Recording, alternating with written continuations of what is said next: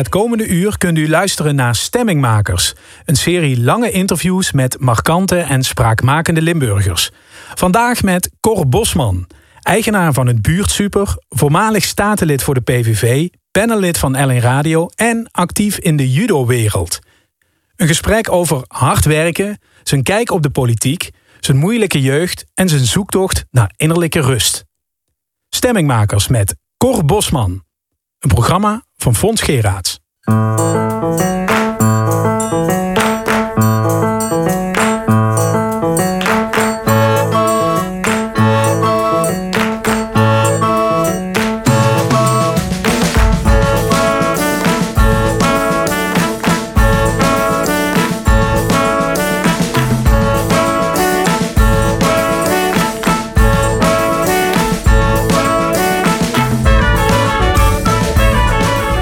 Mijn huidige gemoedstemming is, uh, zoals eigenlijk iedere dag, uh, vrij relaxed. Ik, uh, ik sta heel relaxed in het leven. Ehm, ik probeer um, een, een, een, een, balans te vinden in mijn innerlijke rust en hetgeen wat om mij heen gebeurt. En daar zit ik vrij relaxed in. Ja, toen ik je vroeg voor dit programma, was je meteen enthousiast? Ja. En daar hoefde je geen seconde voor na te denken. Nee. Je zei meteen ja. Heb je, heb je een verhaal te vertellen? Of wil je je verhaal zo graag kwijt? Mm, nee, ik vind het fijn als mensen uh, vragen naar mijn verhaal. Ik, ik ben niet iemand die, uh, die loopt te schreeuwen van luister naar mij of, of weet ik wat. Ik, ik, ik sta liever op de achtergrond. Maar als men, mij iemand iets vraagt, dan, uh, dan heb ik ook wel een verhaal te vertellen. Als je naar mijn mening vraagt, dan krijg je mijn mening. Of, dat, of die overeenkomt met jouw mening, dat is een ander verhaal. Maar uh, ik, ik, uh, ik ben niet introvert wat dat betreft. Maar ik sta ook niet te popelen om op de voorgrond te treden. Ik vroeg je om een haiku te maken. Ja, klopt. En die kreeg ik al per keer in de post ja. toegestuurd. Ja. Dus je houdt van aanpakken. Ik hou van aanpakken. Stel niet uit tot morgen wat je vandaag kunt doen? Nee, nee. Uh, uh, pak aan. Uh, ja, ik ben ondernemer. en dan moet je af en toe heel snel schakelen. En die haiku die ik voor jullie heb geschreven... Die, die gaf op dat moment ook mijn gemoedstoestand aan. En sluit eigenlijk een beetje aan ja, op wat, ik, wat ik net zei. Maar als we de mensheid indelen in lui en niet lui... Dan, dan denk ik... duidelijk in de tweede categorie. Uh, niet lui. nee, klopt. Ja. Altijd geweest? Uh, ik denk het wel, ja. Ja, ja als... Uh, misschien altijd net even dat, dat, dat schepje meer erbovenop... waar andere mensen even stoppen. nog, nog even dat schepje extra erbovenop. Ja, ja, je hebt een buurtsuper, daar ben je eigenaar van. Je hebt een eigen politieke partij. Ja. Je bent lid van het discussiepanel van het radioprogramma De Stemming van ja. L1. Je bent judo-trainer. Ja. Waar haal jij die energie vandaan?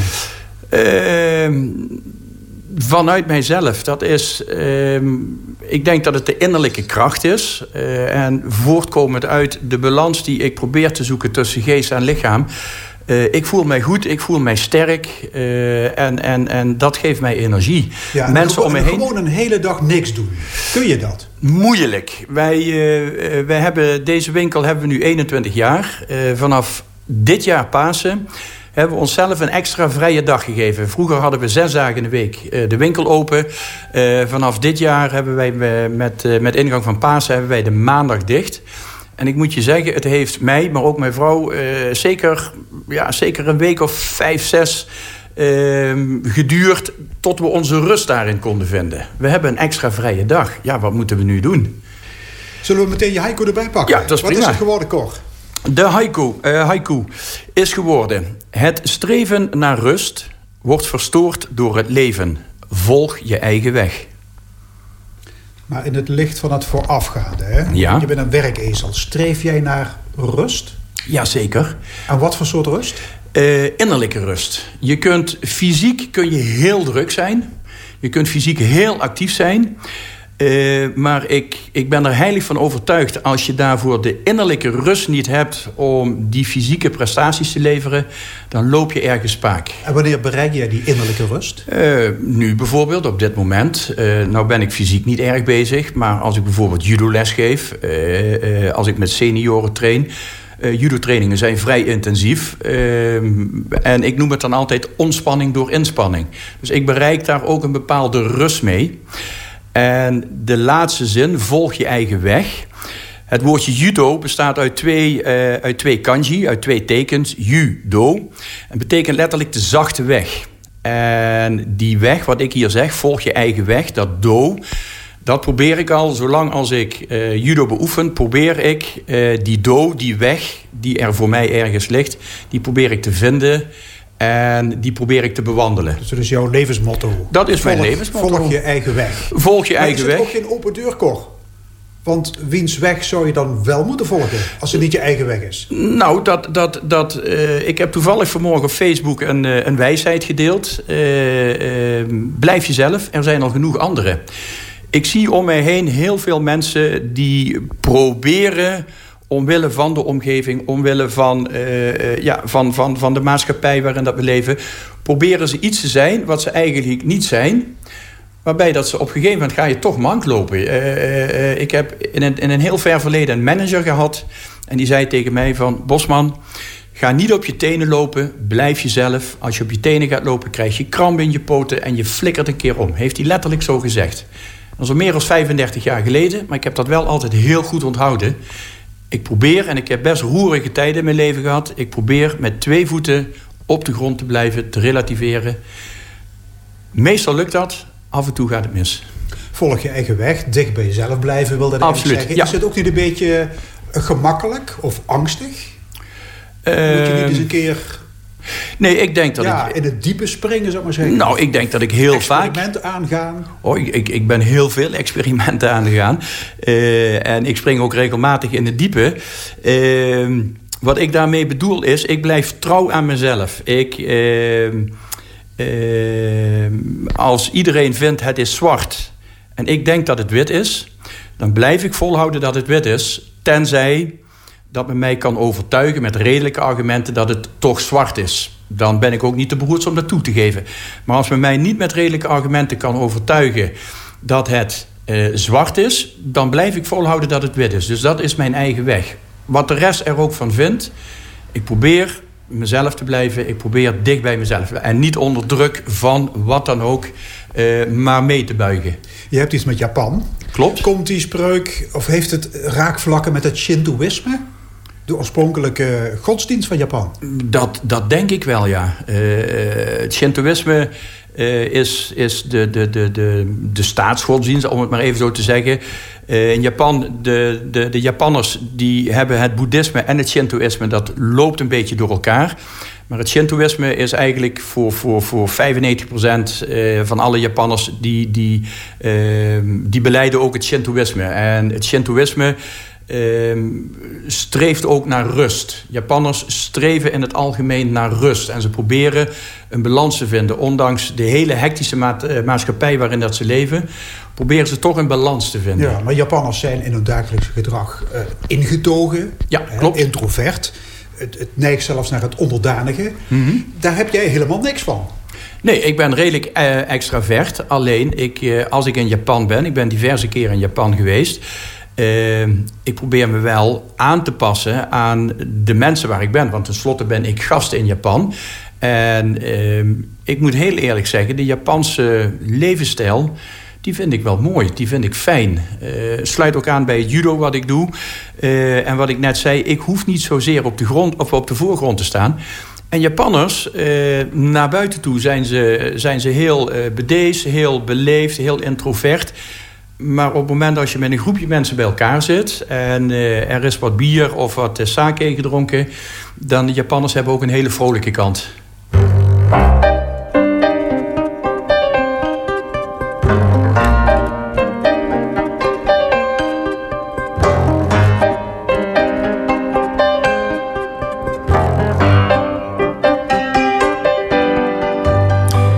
Cor Bosman, 60 jaar eigenaar van een kleine levensmiddelenwinkel in Roermond. Verder actief als judoka. Sterker nog, die sport is zijn lust en zijn leven. Nog iedere week staat hij 25 à 30 uur op de judomat. Een andere passie is de politiek, waar hij uitgesproken opvattingen over heeft. Maar daarover zometeen meer. Eerst zijn persoonlijke achtergrond. Bosman is geboren en getogen in Reuver. Hij is de oudste van vier. Ik vroeg hem uit wat voor een nest hij komt. Uit wat voor een nest kom ik? Uh, mijn moeder was, was net 19 jaar toen ik geboren werd. Ik was een zogenaamd moedje. Als ik even ga terugtellen, dan denk ik dat de carnaval in 1960... dat het een hele leuke, hele leuke evenement geweest is destijds. Daarom ben jij in oktober geboren? Daarom ben ik in oktober geboren. Ehm, eh, wij hadden vier, eh, vier kinderen. Ik ben de oudste van, eh, van een gezin. twee broers, twee zussen. En ehm, mijn moeder is op vrij jonge leeftijd is ze gescheiden. In 1966, toen was ze amper 5 of 26 jaar. En toen stond ze met vier kleine kinderen, was ze alleen. Dus toen was jij zes? Toen was ik een jaar of zes. Weet jij dan nog van, van die scheiding? Wat ik daarvan af weet is dat, ehm, dat wij op een avond... dat mijn oma eh, aan de deur stond waar wij destijds woonden... en dat wij aangekleed werden en dat wij toen tijd met opa en oma meegingen... en dat we bij opa en oma zijn gaan inwonen. Dus dat was ergens in 1966 of in 65. Uh, maar dat, dat weet ik nog wel heel, uh, heel goed. Je moeder is opnieuw getrouwd. Klopt. Toen jij 14 jaar oud was, ja, ongeveer. Klopt. Ja. Uh, kon je goed opschieten met je stiefvader? Uh, jawel, redelijk wel, ja. Ik bedoel, je, je hebt zelf een bepaalde leeftijd. Ik zat, uh, ik zat toen de tijd, een jaar, jaar eerder... zijn, we, zijn we verhuisd in het, in het huis van mijn stiefvader gaan wonen. dat was helemaal verbouwd toen de tijd. En, en ja, ik kon daar redelijk goed mee opschieten merkte wel, uh, hij, hij, hij was nooit getrouwd geweest. En ja, hij kreeg in één keer een partner met vier kinderen. Variërend van, uh, ik was nog net geen veertien volgens mij. Of net wel veertien toen ze trouwden. Uh, toen, we, toen mijn moeder daarbij introk, toen was ik 13 jaar. Ik zat net in het voortgezet onderwijs. Ja, vier kinderen in de leeftijd van 8, 9 tot ja, en met 13, Dus die man wist misschien niet waar hij aan begon. Uh, ja, uh, ik denk dat hij zo goed als, als kon heeft hij, heeft hij zijn best gedaan. Maar er waren af en toe waren er zeker spanningen. Ja. Je hebt me verteld dat je al heel lang geen contact meer hebt. Hè? Ja, met je klopt. moeder en ook niet met je stiefvader. Ja. Ook 20 jaar niet. Ja, klopt. Hoe komt dat? Uh, ik ben in 1999 ben ik gescheiden van mijn toenmalige echtgenote... omdat ik mijn huidige echtgenote tegenkwam. En het is natuurlijk niet charmant als je een relatie hebt... dat je dan een andere relatie begint. Dat is ook uh, heel, heel snel is dat uh, boven tafel gekomen... en ook heel snel zijn daar consequenties uit, uh, uit voortgevloeid. En ik vind dat iedereen het recht heeft om zijn eigen keuzes te maken... En mijn ouders hebben dat ook gedaan. Uh, ze waren het niet eens met mijn keuze. Dat mag, maar dat betekent niet dat ik dan ook hun keuze... ik respecteer die keuze, maar wil niet zeggen dat ik in die keuze meega... op het moment dat die keuze niet aansluit bij mijn weg. Bij mijn, ja, bij mijn levensweg. Ja, maar je moeder begint op leeftijd te Ja, komen. klopt, Denk ja. je nooit aan, aan verzoening? Uh, nee, want die, die is inmiddels meer dan twintig jaar geleden. Uh, kijk, dan krijg je van die, van, die, van, die, van, van, van die programma's van het diner of het spijt mij. En, en natuurlijk kun je van alle dingen in je leven spijt hebben. Als je ergens uh, wil, wil verzoenen. Ik weet niet of je daar twintig jaar mee moet wachten. Ik weet niet of je dan in je, op het einde van je levensfase. of je dan naar verzoening moet gaan. Ik heb het. Uh, ik heb het een plek gegeven. Het was niet leuk, maar ik heb het een plek gegeven. En ik kan ermee verder. Maar als ik zeg dat Cor Bosman geen gemakkelijke jeugd heeft gehad... dan zit ik niet ver naast uh, de waarheid. Ik heb een andere jeugd gehad dan de meeste van mijn leeftijdgenoten. Laat ik het Had zo het ook zeggen. anders kunnen aflopen? Want je bent op het rechte pad gebleven. Ik ben op het rechte pad gebleven. Als ik, ik heb twee zussen, één broer... Die broer is twee jaar geleden uh, overleden op uh, 57-jarige leeftijd. Ik denk dat hij van zijn 57 jaar... dat hij 40 jaar van zijn leven op het, uh, op het foute pad is geweest. Hij heeft in de gevangenissen gezeten. ik weet niet hoeveel jaar, alles bij elkaar opgeteld. was zwaar verslaafd aan, aan, aan alles wat God verboden heeft... maar wat er ook vrijelijk te, te krijgen is... Wat hem uiteindelijk ook ja, zijn leven heeft gekost. Dus het had ook de andere kant op kunnen gaan, inderdaad. Heb je enig idee waarom jouw broer uh, op het verkeerde pad is, is geraakt? Ehm, nee. En waarom hij wel en, en jij niet? Ja, er wordt altijd gezegd van ja, verkeerde vrienden. Maar dat zullen de vrienden of dat zullen de, de, de familie of de ouders van die vrienden zullen het ook wel zeggen. Dat mijn broer een verkeerde vriend was. Ik denk meer dat dat soort zoekt elkaar. Bepaalde, uh, bepaalde groepjes zoeken elkaar gewoon op. Uh, ik drink weinig. tuurlijk heb ik vroeger mijn biertjes gedronken... en ik ben ook wel een keer laveloos geweest. Maar ik rook niet. ik drink nu één flesje wijn per week in het weekend... En dat is het. Nou, ik zie hier iedere dag mensen komen... die beginnen s morgens om acht uur al met blikken bier. Dus als jij in een bepaalde omgeving zit waar dat als normaal wordt, wordt ervaard, nou, dan, dan zijn de stappen die gaan iedere keer een stapje verder. En dan begint het met een jointje en dan gaat het naar een pilletje. Ja, toen de tijd waren er nog geen pilletjes, maar dan gaat het naar heroïne en naar cocaïne en naar LSD en noem maar op. Dus als jij in een bepaald milieu verkeert waar, ja, waar, waar dit de regel is, ja, dan is het, uh, ja, dan denk ik als je, als je wat. wat makkelijker beïnvloedbaar bent, ja, dat je daar wel heel gevoelig voor bent. Denk je wel eens van, had ik maar, eh, ja, had ik maar eerder ingegrepen of had ik meer moeten doen om hem uit die ellende te halen? Zijn er gevoelens van spijt? Nee, gevoelens van spijt niet.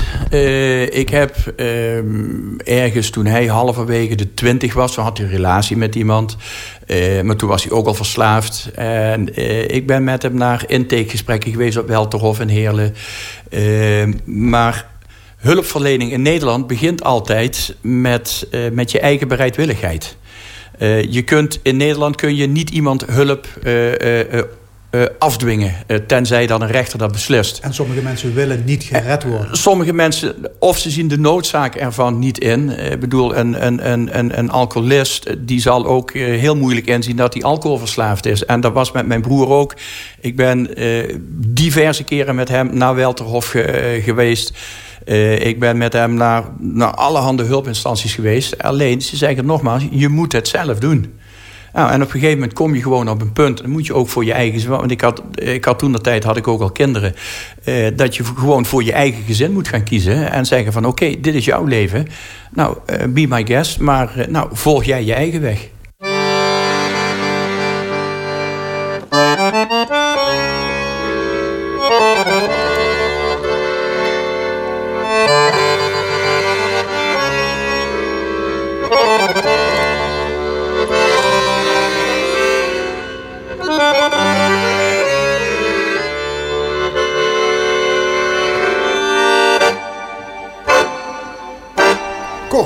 Hebben over politiek. Ja. In 2009 heb je je aangemeld voor het klasje van Geert Wilders. Ja, klopt. was er bij de 50. Ja. Waarom wilde jij de politiek in? Waarom wilde ik de politiek in? Uh, ik was al veel langer uh, politiek geïnteresseerd. Uh, ik heb in het verleden altijd VVD gestemd. Uh, vooral in de periode toen Frits Bolkestein de voorman was bij de VVD. Zijn visie, zijn kijk op de maatschappij en hoe dat vervolgens politiek vertaald moest, moest worden, dat sprak mij heel erg aan. Uh, nou goed, op een gegeven moment uh, dan komt een meneer als Geert Wilders, uh, die ook bij de VVD zat, die het niet eens is met de koers en zijn eigen rug recht houdt en toch uit die VVD stapt. En als een van de weinigen uh, ja, toch gepresteerd heeft om een politieke partij uit de grond te stampen. en zijn politieke ideeën, die kon ik grotendeels volgen. Ja, eigenlijk had Wilders maar één programmapunt. Weg met de islam. Uh, verbied de Koran, sluit de moskeeën, hef een kop voor de tax. Ja, nou, die, dat vond je allemaal geweldig. Nee, die kop voor de tax, dat kwam later. Uh, de islam verbieden, dat gaat mij net wat te ver. Uh, te ver.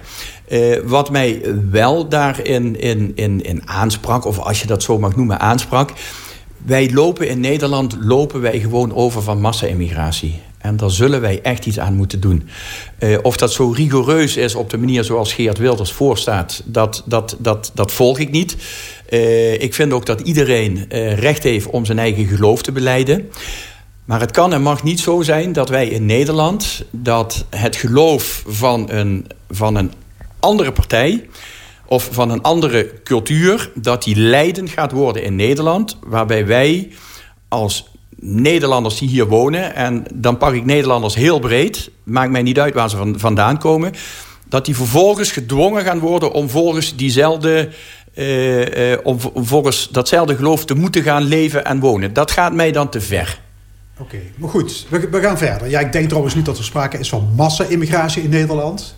Dat vind, nou, ik, zo, zo'n beladen term. Ja, vind ik, vind ik wel. Maar, Vind ik wel. Kort, je kwam voor de PVV in Provinciale Staten. Klopt. 13 januari 2012. Ja. Een datum die je nooit meer zult vergeten. Nee, het was een vrijdag. Ja, je werd uit de fractie gezet vanwege een uitgelekte e-mail. Ja. En daarin noemde je collega statenlid Osturk van de Partij van de Arbeid... een uitgekotst stuk halalvlees gemaakt van Turks varken. Ja. Dat is een uh, stevige racistische uitlating. Ja, ik weet niet of die racistisch is. Het is wel een stevige uitspraak. Ehm, die uitspraak die heb ik ook betreurd. Uh, het is met die uitspraak, en ik heb dat al honderden keren verteld... Het is nooit de bedoeling geweest om een groep mensen uh, daarmee te beledigen. Dat heb ik mij op dat moment, toen ik die mail schreef... en die mail is, uh, die dateert al vanzelf van 2011... nog voor de statenverkiezingen. Het is nooit de bedoeling geweest om een groep mensen daarmee te beledigen. Nogmaals heb ik mij op dat moment niet zo gerealiseerd... Uh, het was meer een reflectie van mij op iets wat, wat speelde tussen Osturk en mij. Naar aanleiding van interviews in een, lokale, in een lokaal blad. En iedereen mag vinden van die woordkeuze wat hij wat wil. Ik heb ze destijds uitgesproken. Uh, ik zal ze nooit meer kunnen uitpoetsen. Ik heb mijn excuses aangeboden. Ze zijn door Osturk zijn ze geaccepteerd. Uh, ik zal in een toekomst uh, zal ik mij uh, drie keer nadenken voordat ik een, een, een kwalificatie doe. Ehm, maar, maar, je raakt er nooit meer van verlost. Hè? Ik, ik, nee, nee, ik raak, nee, ik, je nee. altijd blijven achtervolgen. Ja, juist, en, en, en dat verbaast mij enigszins. En ik heb het ook aan Paul Bots, eh, de, de, de verslaggever van, eh, van de Limburger... Eh, hebben, hebben het daar nog wel eens een keer samen over gehad. En zegt hij, het was op dat moment... was dat... Ehm, ja, die, die, die uitspraak, zegt hij, die was zo controversieel. Die was zo... Ehm, ja, daar hadden ze nog nooit mee te maken gehad. Als ik nu kijk wat er, wat er op Twitter, wat er op Facebook... wat er allemaal gezegd wordt ja, dan zeg ik af en toe, als ik hoor gewoon op scholen wat er gezegd wordt tegen elkaar, wat er in de kleedlokalen van sportclubs of op een eh, doorsnee verjaardag wordt gezegd, dan was dit kinderspiel. Neem niet weg dat groepen mensen zich daardoor gekwetst hebben gevoeld, maar eh, PVV heeft het voor mijn gevoel destijds verkeerd aangepakt. Door jou eruit te gooien? door mij uh, eruit te gooien. Uh, als ik zie wat er nu binnen de politiek gebeurt. Uh, een Grapperhaus, een De Jong, uh, noem maar op, een Rutte, uh, een Omzicht, wat er allemaal gebeurt, een Kaag. ze hadden het gewoon moeten downplayen. Ja. Maar ze hebben, voor mijn gevoel, hebben ze gewoon in paniek hebben ze gehandeld. Pas geleden heeft de PVV het provinciebestuur ten val gebracht. Ja. Laat ik zeggen, wil je een stabiel bestuur, dan moet je niet bij de PVV zijn, hè? niet met de mensen die ze nu hebben. had ik destijds nog bij de PVV gezeten, dan durf ik, dan durf ik echt te stellen, dan was die coalitie niet geklapt. Maar Cor, leg eens uit, wat heeft Limburg gehad aan tien jaar PVV? Uh, als ik zo terugkijk, heel weinig. Hebben ze echt heel weinig aan teruggehad. Uh, omdat ze het politieke spelletje, de machten en krachten die aan de achterkant werken, onvoldoende hebben ingeschat. Uh, ze vertegenwoordigen wel uh, het gevoel en de stem van een hele grote groep Limburgers. Maar als je nou vraagt van wat hebben die Limburgers er allemaal aan gehad die op, op de PVV hebben gestemd? Heel weinig, want in grote dossiers daar hebben ze weinig tot geen, uh, tot geen invloed gehad. En dat is, dat is heel erg jammer om te zien. En zeker mensen die nu al tien jaar namens de PVV eh, in die staten zitten... die moeten het spel ondertussen kennen. Eh, die zouden ook de andere mensen op sleeptouw moeten hebben genomen... en hun wegwijs hebben gemaakt... waardoor je veel grotere stappen zou hebben kunnen maken. Het royement van de PVV in 2012 was voor Bosman geen reden om bij de pakken te gaan neerzetten. Integendeel, hij begon een eigen politieke partij. Dat werd de Partij voor Leefbaarheid en Democratie. Tot nu toe zonder succes. Aan drie verkiezingen wordt meegedaan, resultaat nul zetels. Hij is van plan om het bij de komende gemeenteraadsverkiezingen weer te proberen. Waarom zou het ditmaal wel lukken? Cor Bosman. Dat weet ik niet of het nu gaat lukken. Uh, wat ik wel hoor, is dat heel veel mensen die zeggen: ja, jij kunt het goed vertellen, je hebt goede ideeën. En dan zeg ik ook van ja jongens, maar ik zie dat helaas niet terug eh, ten tijde van de verkiezingen. Want er wordt er, met name in Roermond, wordt er en masse op de LVR gestemd. Of op de andere partijen. Geef mij dan dat vertrouwen, want Roermond heeft echt een andere vorm van bestuur nodig. Ben je nog steeds radicaal rechts? Ik ben nooit radicaal rechts geweest. Ik ben rechts. Ik denk dat ik eh, realistisch rechts ben. Niet radicaal. Nee, maar wat me opvalt is dat je zo uh, antipolitiek bent. Ik bedoel, jij laat geen kans onbenut om politici en bestuurders uit te kafferen. Juist. incompetent, het zijn zakkenvullers. Waarom doe je dat? Omdat wij hebben in Nederland een parlementaire democratie. En die democratie uh, uh, uit, het, uit het Grieks betekent de stem van het volk voor mijn gevoel, de, de, de, de partijen die in Nederland de stem van het volk vertegenwoordigen, de, de, mensen die op die kieslijst komen te staan, die komen daar. Uh, die komen op die lijst te staan na een hele lange periode en dat ze handen- en spandiensten hebben gedaan. En dan vervolgens dan worden ze zo in het keurslijf van die partij gepropt... dat ze niet meer toekomen aan het volksvertegenwoordigen. De, de fractiediscipline. De fractiediscipline, kadaverdiscipline, juist. En, en het belang van de partij eh, telt vele malen zwaarder... dan het belang van het volk. En dat stoort mij dan zo enorm erg van ik vind dat je altijd een keuze hebt. En als jij de keuze ja, maakt. Zo, zo, werkt dat nu eenmaal. Zo werkt het. maar, werkt Ja, maar, wil als jij voortdurend de politiek aan de schandpaal nagelt. Mhm. is dat toch op den duur schadelijk voor onze parlementaire democratie? Ik denk dat het juist andersom is. Er gaat geen mens meer naar de stembus. Ja, ik denk dat het juist andersom zou moeten zijn... door dit iedere keer te benadrukken... dat mensen zich gaan afvragen van... hé, hey, waarom zit ik eigenlijk in de gemeenteraad? Waarom zit ik in provinciale staten? Wat doe ik als Tweede Kamerlid? Zit ik hier om de hoge heren in de partijtop te behagen... Of, en de dames... Of zit ik hier om die stemmers die mij hun vertrouwen hebben gegeven... om daar iets voor te doen? Maar jij wakkert anti-parlementaire sentimenten aan. Is dat zo? Oké, nou dan, dan is dat zo. Dan, dan, ja, dan zet ik die op mijn cv. Maar ik blijf het, ik blijf het zeggen. Uh, ik vind dat iedereen altijd in zijn leven een keuze heeft. En het allermooiste voorbeeld daarvan zie ik nu bij Jan Pieter Omzicht. Je kunt daarvan vinden wat je wil. Maar hij heeft nu ook weer zijn eigen keuze gemaakt. Ja, maar ik heb het gevoel dat jij vindt dat de gevestigde orde per definitie de vijand is. Nee, die zorgt nee. goed voor zichzelf en de bevolking die wordt uitgeknepen. Nee, dat het is, nee, niet de realiteit. Nee, het is niet de vijand. Ik denk dat ze zich onvoldoende bewust zijn van hun positie en de verantwoordelijkheden wat ze, uh, wat ze namens ons kiesstelsel hebben gekregen. Daar ben ik heilig van overtuigd. En dat maar deze serie heet Stemmingmakers. Je bent wel een, je hebt wel iets van een stemmingmaker, toch?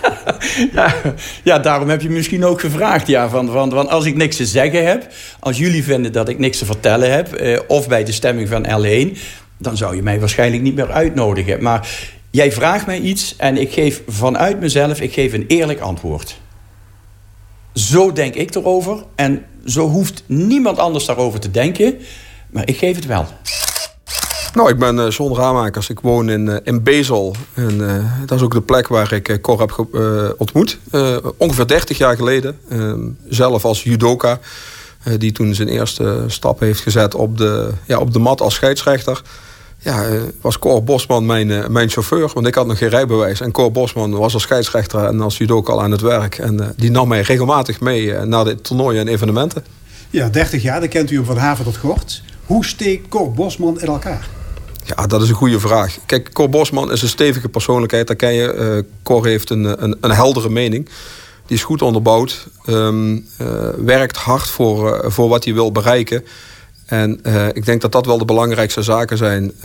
Cor zegt wat hij doet en doet wat hij zegt. Um, hij wil daar ook hard voor werken. Hij heeft ja, een enorme hekel aan alleen maar praatjes.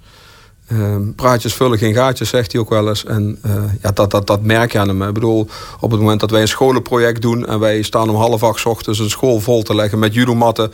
dan is hij daarvoor zelf al naar de leverancier geweest. Hè, want zijn winkel, uh, die, die moet natuurlijk ook draaien. Die die samen met, uh, met Carina runt. Ja, en ja, hij stopt ook niet voordat ja, de zon al lang en breed onder is. Ja. Wat is zijn beste eigenschap? Cor is, Cor is echt goud eerlijk. hij vertelt gewoon wat hij ervan vindt. Um, uh, en ik hou er wel van. Uh, als je hem een mening vraagt, dan krijg je die.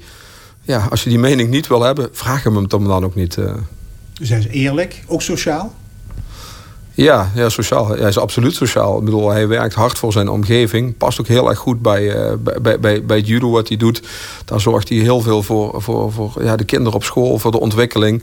Ja, dat doet hij ook met mensen in zijn winkel die hij daar heeft uh, geholpen uh, met werk of met werkleerplekken. dat doet hij ook in het begeleiden van mensen van, van schoolinstituten. Die bijvoorbeeld in het, in het werkleerbedrijf waar hij zelf werkzaam is als judo-leraar ja, stages lopen of, of opdrachten doen. En sociaal is hij ook loyaal.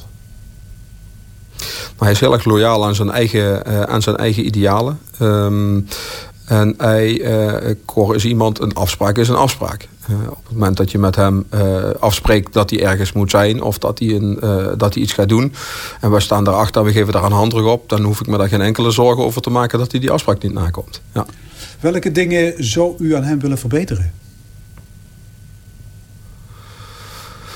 Um, ik denk dat het soms heel goed is om, om even uh, rust te nemen. Uh, soms is het gewoon goed om een moment van bezinning te hebben. En um, ja, dat is iets. ik, ik gun hem ook af en toe wel de rust. dus hard werken is hartstikke goed. Um, maar soms ja, van hard naar slim werken, ja, dat, zou denk ik, dat zou denk ik nog wel kunnen helpen. Waarom maakt hij zich zo druk over van alles en nog wat? Met name over politieke kwesties? Um, Hij is op nou, op geëngageerd. Ja, nou ja, uh, je, nou, misschien ligt dat die oorzaak wel in wat ik net ook al zei. Uh, uh, hij vindt iets, hij gaat ergens voor. Dus als je me een vraag stelt, dan krijg je daar een antwoord aan. Nou, ik luister ook wel eens naar de uitzendingen. Hij zit daar altijd goed voorbereid. Dus als je hem ergens voor uitnodigt, dan, ja, dan weet hij waar hij het over heeft. Um, ja, dat is een stuk passie. En die passie die zie ik terug zeg maar, in, in alle dingen die hij doet. Uh, op de mat, uh, naast de, mat, uh, naast de judomat, ja, in, zijn, in, zijn, in zijn zaak, maar ook in de politiek. Waarom is hij al zo lang zo fanatiek met judo bezig? Nou, daar kan hij zijn ei in kwijt. Daar, daar kan hij denk ik, daar kan hij enorm zichzelf, daar kan hij enorm zichzelf zijn. Daar kan hij kennis overbrengen. Hij vindt het prettig om mensen iets te leren. Dat doet hij, eh, dat doet hij wekelijks. Hij staat voor scholen, hij staat voor, uh, voor gewoon bij judoclubs staat hij op de mat. Um, ja, al die zaken samen. Uh, hij kan zich verbeteren, dus hij kan steeds leren. Hij, hij studeert enorm veel. Hij, gaat elke twee jaar naar Japan om zijn, om zijn techniek aan te slijpen. Nou, dat kunnen maar heel weinig mensen zeggen die zo ontzettend veel investeren in het verbeteren van hun kennis. En die kennis die hij die, die, die opdoet in Japan, die die opdoet in het, in het lezen van, uh, ja, van, van uh, ja, boeken en, en het opdoen van kennis op allerlei andere plekken, ook in Nederland. Um, ja, die draagt hij ontzettend graag over. En dat doet hij heel goed. Hij geeft ook les aan jongeren, die ja. les. Ja. dus het is voor hem ook een, laat ik zeggen, een sociaal project. Nou, in, in, in het uh, schooljudo, waar hij ontzettend veel doet, uh, is dat absoluut een, een sociaal project. Ja. Uh, maatschappelijk geëngageerd. Uh, bedoel, hij staat voor dag en dauw met matten te showen op scholen. Uh, probeert samen met bestuurders van verenigingen en, en, een aantal stichtingen schoolbesturen ertoe te bewegen om, ja, om alle voordelen in te zien die schooljudo voor kinderen kan bieden. Namelijk het kweken van ja, zelfvertrouwen. Je, nou, respect, zelfvertrouwen. ja, hoe gebruikelijk is het tegenwoordig dat we elkaar nog aanraken. Uh, nou ja, dat, doet, dat, dat, kan je, dat kun je heel goed doen in een veilige omgeving. En schooljudo is daar een prachtig voorbeeld van. En je houdt jongeren van de straat. Je houdt ook jongeren van de straat. Nou, je, je, helpt ze in elk geval ook dat stukje zelfbeheersing. Ook iets wat erg belangrijk is uh, natuurlijk uh, ja, te ontwikkelen. Cor, je bent 30 jaar zelfstandig ondernemer. Mm -hmm. Je bent eigenaar van een kleine supermarkt in Roermond. Ja. Het Kapels Winkelke. Ja. Je noemt het een formulevrije super. Klopt. Wat, wat is een formulevrije super? Uh, formulevrije super is dat wij niet bij een grote organisatie... Albert Heijn, uh, de Jumbo of wat dan ook zijn aangesloten... Uh, wij doen alles zelf. Uh, wij kopen zelf in. Uh, wij bepalen zelf waar we inkopen. wij bepalen ons, onze, ehm, ja, onze visie. die bepaalt gewoon hoe dat wij denken dat wij moeten ondernemen. Dus we hebben geen hoofdkantoor achter ons staan. Wij doen alles zelf. Dus ja, dat is een relatief kleine winkel. Klopt. Ik ben er ja. doorheen gelopen. Het ziet er geweldig leuk uit. Nou, fijn om te horen. ouderwets ook. Ja, hè? ouderwets, ja. En met een koffiecorner ook nog. Ook dat nog, ja. Ja, wat wij eh, toen dat tijd, toen we de winkel uh, begonnen in 2000... Ehm, vanuit het grote supermarktgebeuren, je hebt een bepaalde leeftijd... dan ga je je afvragen van, nou, wat wil ik de rest van mijn werkzame leven? Wil ik dit groot, groter, groots? Dat kan. Maar haal ik daar voldoening uit? En hoe groter een supermarkt is, hoe verder de afstand tot, uh, ja, tot je klanten, zeg maar. En wij hadden toen het gevoel van wij moeten dichter bij die klant komen. En dat kan niet met een grote supermarkt.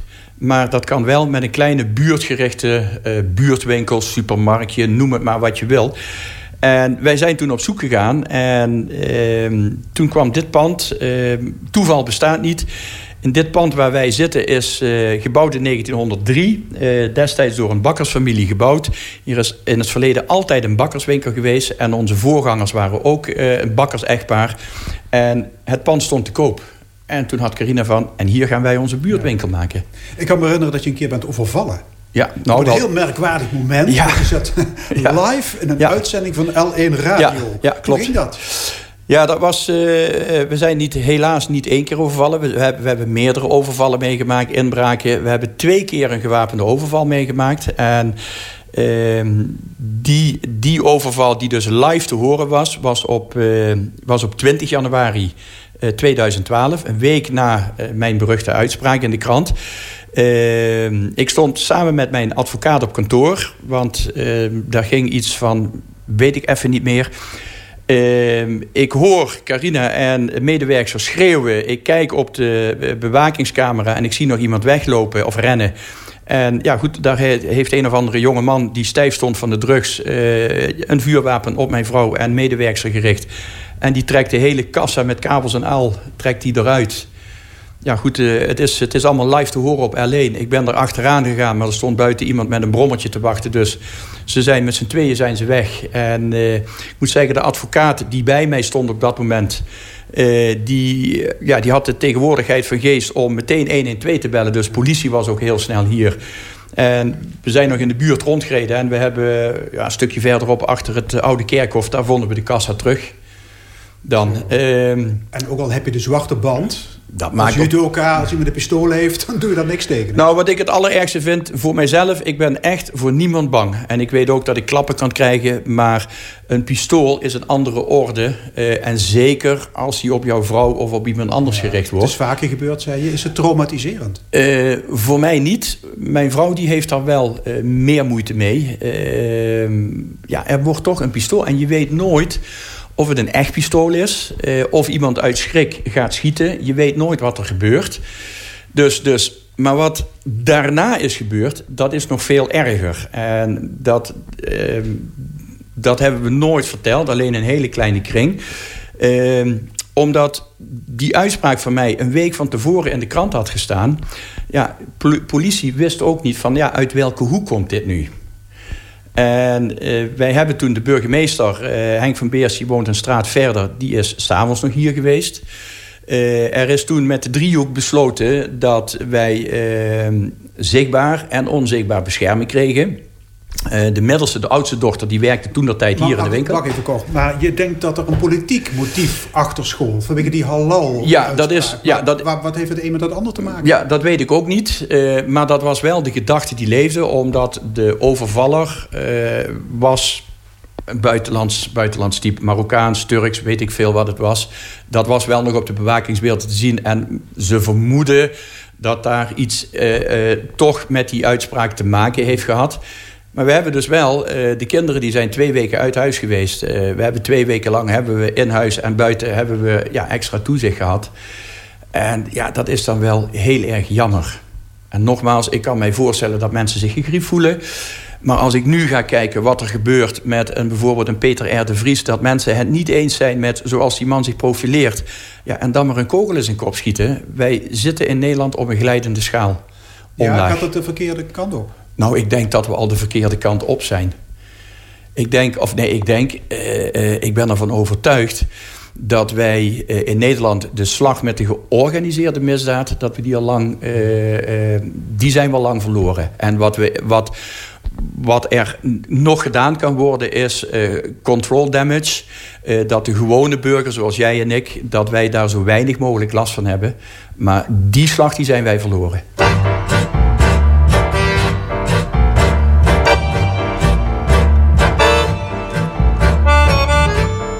Ja, je vrouw komt ook uit de supermarktbranche. Is dat goed voor de relatie? Uh, nou, wij werken al 21 jaar werken wij hier. Uh, we, we, we, we, staan s'morgens op. Uh, we zitten de hele dag in de winkel. daarna doen we ons ding. We gaan s'avonds samen naar bed en we staan s'morgens op. En dat gaat al 21 jaar prima. Wat is het geheim van een goede, langdurige, mooie relatie? Uh, dat weet ik niet. Uh, wat bij ons wel werkt is, wij zijn open en eerlijk naar elkaar toe. Uh, als mij iets dwars zit, dan zeg ik dat haar. Als haar iets dwars zit, dan zegt ze mij dat.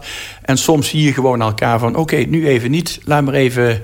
Laat maar even. En dan komt het vanzelf wel weer goed. Dus niet pushen. Maar als het nu even niet uitgesproken wordt, dan is er later op de dag wel weer een moment uh, waarbij het wel uitgesproken wordt. We gaan nooit, we gaan nooit naar bed toe s'avonds. Uh, als er iets van irritatie geweest is of er is iets uh, geweest. Het kan ook een zakelijk probleem zijn. Maar dat wordt voordat we naar bed gaan, wordt dat uitgesproken. Dat je weer met een leeg hoofd naar bed kunt gaan. Dat je niet de hele nacht blijft malen van... hé, hey, wat, wat, wat, wat hebben we nu weer? Je kunt nog altijd huwelijkstherapeut worden, Cor. Ja, dat zou me, ja, mediator. Het is, uh, ik moet zeggen, toen dat tijd eh, in mijn echtscheiding... Uh, uh, dat was geen fijne echtscheiding. En ehm, er, ja, er zijn er uiteindelijk maar een aantal heel goed van geworden. Dat was mijn advocaat toen dat tijd. Want, wie, trouwt er ook op zijn 21ste? Ja, ik, ik trouwde op mijn 21ste. Ik... ik ehm, ik wilde vrij zijn, ik wilde zelfstandig zijn. Uh, uh, mijn ex-vrouw, daar had ik al een, uh, die was al een aantal jaren mijn vriendin. Reuver werd een nieuwbouwwijk gebouwd. En, en ja, daar ga je samenwonen en dan ga je trouwen. En, en of je dan 21 bent, ik bedoel, er zijn ook mensen die wachten tot 40 en die hebben een hele dure bruiloft. En een jaar daarna zijn ze ook weer gescheiden. Dus, dus, dus uh, ik denk dat leeftijd, leeftijd is, is just a number. Uh, dat, maakt, dat maakt verder niks uit. Uh, en ja, goed, ik ben 17 jaar getrouwd geweest. Ik had nooit gedacht dat ik ooit zou scheiden. Nou, dat bleek dus niet het geval te zijn. Dus, en ik ben nu, dit jaar zijn we, Karin en ik, al 21 jaar getrouwd. En ik heb haar beloofd dat we samen de 50 jaar volmaken. Cor, wat is het mooiste moment van de dag? S'morgens opstaan. Want als je s'morgens je ogen niet meer open krijgt, dan ben je dood. En dan heb je geen mooie dag meer.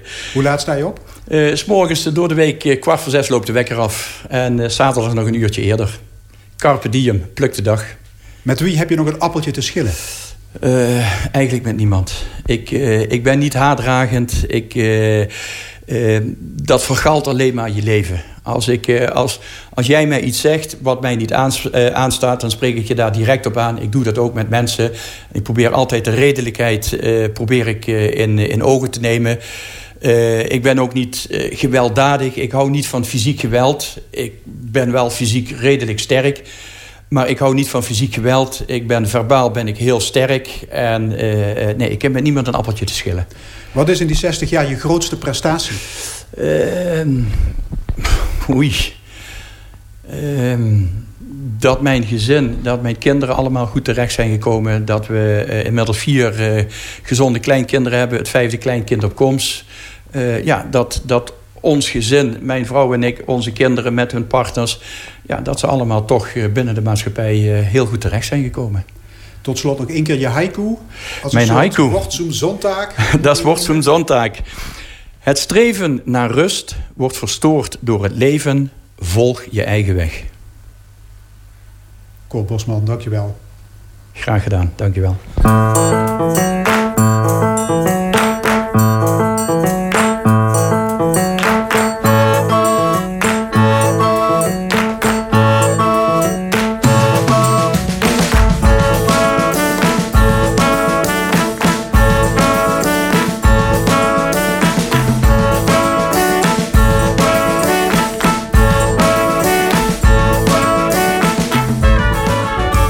Geluisterd naar Stemmingmakers. Deze keer met Cor Bosman uit Roermond. Ondernemer, judoka, politicus en opiniemaker. Techniek Edwin Maas. Samenstelling Fons Geraerts. Tot aan nieuws en reclame, muziek.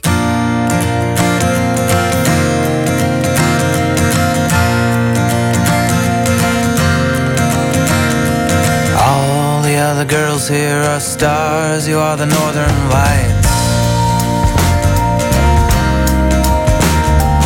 Try to shine in through your curtain. You're too close and too bright. They try and they try, but everything that they do is the ghost of a trace of a pale imitation of you. I'll be the one to drive you back home, Kathleen. This party was chance that a smile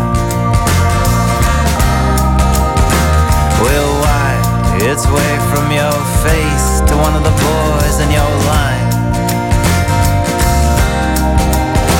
Well, you act like you're hip to their tricks and you're strong, but a virgin.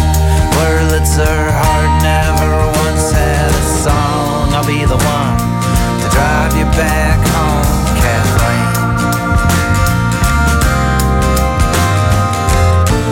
And I'll have you back by break of day. I'm going your way anyway. And if you'd like to come along, I'll be yours for a song.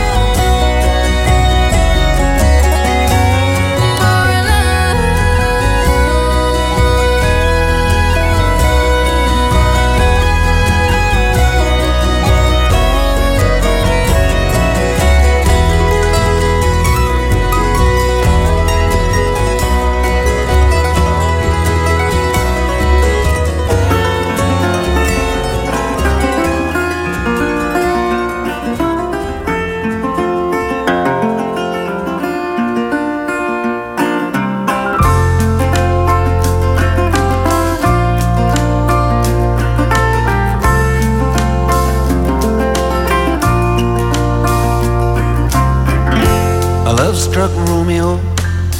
Sing the streets a serenade Laying everybody low With a love song that he made. Find the streetlight Steps out of the shade Says something like You and me, babe, how about it? Juliet says, hey, it's Romeo. You nearly give me a heart attack. He's underneath the window, she's singing. Eli, my boyfriend's back. You shouldn't come around here singing up at people like that. Anyway, what you gonna do about it? Juliet, the dice was loaded from the start, and I bet, and you exploded into my heart, and I forget, I forget the movie song. When you gonna realize it was just that the time was wrong, Juliet.